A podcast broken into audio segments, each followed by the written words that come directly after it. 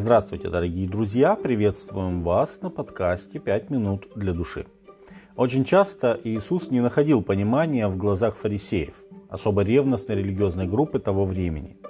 Когда Христос исцелял или изгонял нечистых духов из кого-либо в субботний день, фарисеи старались обвинить его в неповиновении закону и, как следствие, делали для себя вывод, что такой человек точно не может быть движим Богом.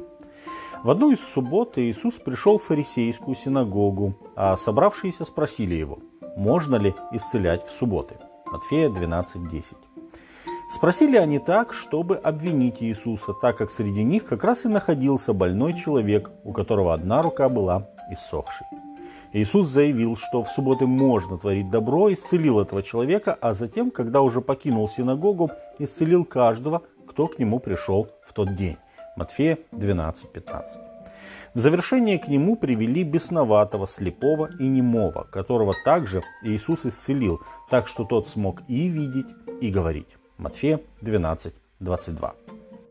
Это последнее чудо так впечатлило людей, что они сами стали убеждаться, что перед ними не просто чудотворец и даже не пророк, а сам Мессия.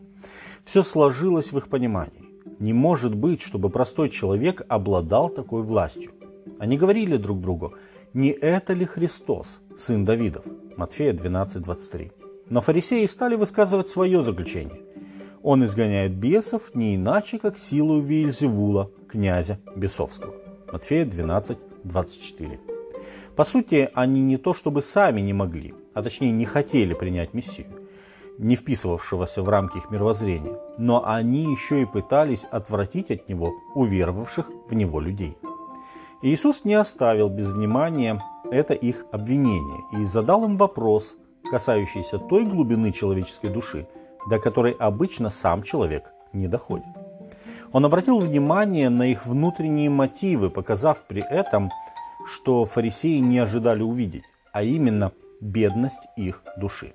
Ведь обвинение было более чем необоснованным. Он сказал, как вы можете говорить доброе, будучи злы? Ибо от избытка сердца говорят уста. Добрый человек из доброго сокровища выносит доброе, а злой из злого сокровища выносит злое. Матфея двенадцатая глава с тридцать четвёртого по тридцать пятый текст. Позже фарисеи, книжники и священники предали Христа на смерть именно из зависти, будучи подпитываемы злобой. Об этом предупреждал Павел, говоря, не давайте места дьяволу. Ефесянам четыре двадцать семь. То есть не позволяйте ему занять место за рулем вашей жизни. Фарисеи изо всех сил старались быть праведными и угодными Богу. Их скрупулезность во всем, что касалось исполнения Божьего закона, порой не знала границ. В то же время, заботясь о внешнем, правдоподобном благочестии, они ожесточались, и их сердце не становилось лучше с развитием их веры. Существует две модели такого фарисейства. С одной стороны, это может быть искреннее желание наставить и исправить другого, кто, по нашему пониманию, не так благочестив, как мы. И эти попытки приводят к тому, что мы начинаем злиться, что человек не меняется так, как мы хотим, или так быстро, как мы хотим. С другой стороны, еще хуже, когда мы понимаем, что заходим так далеко в своих попытках противостоять человеку, что начинаем бороться с ним нечестивыми методами, прибегая к клевете, предательству, лжи и тому подобному, говоря, что цель оправдывает средства.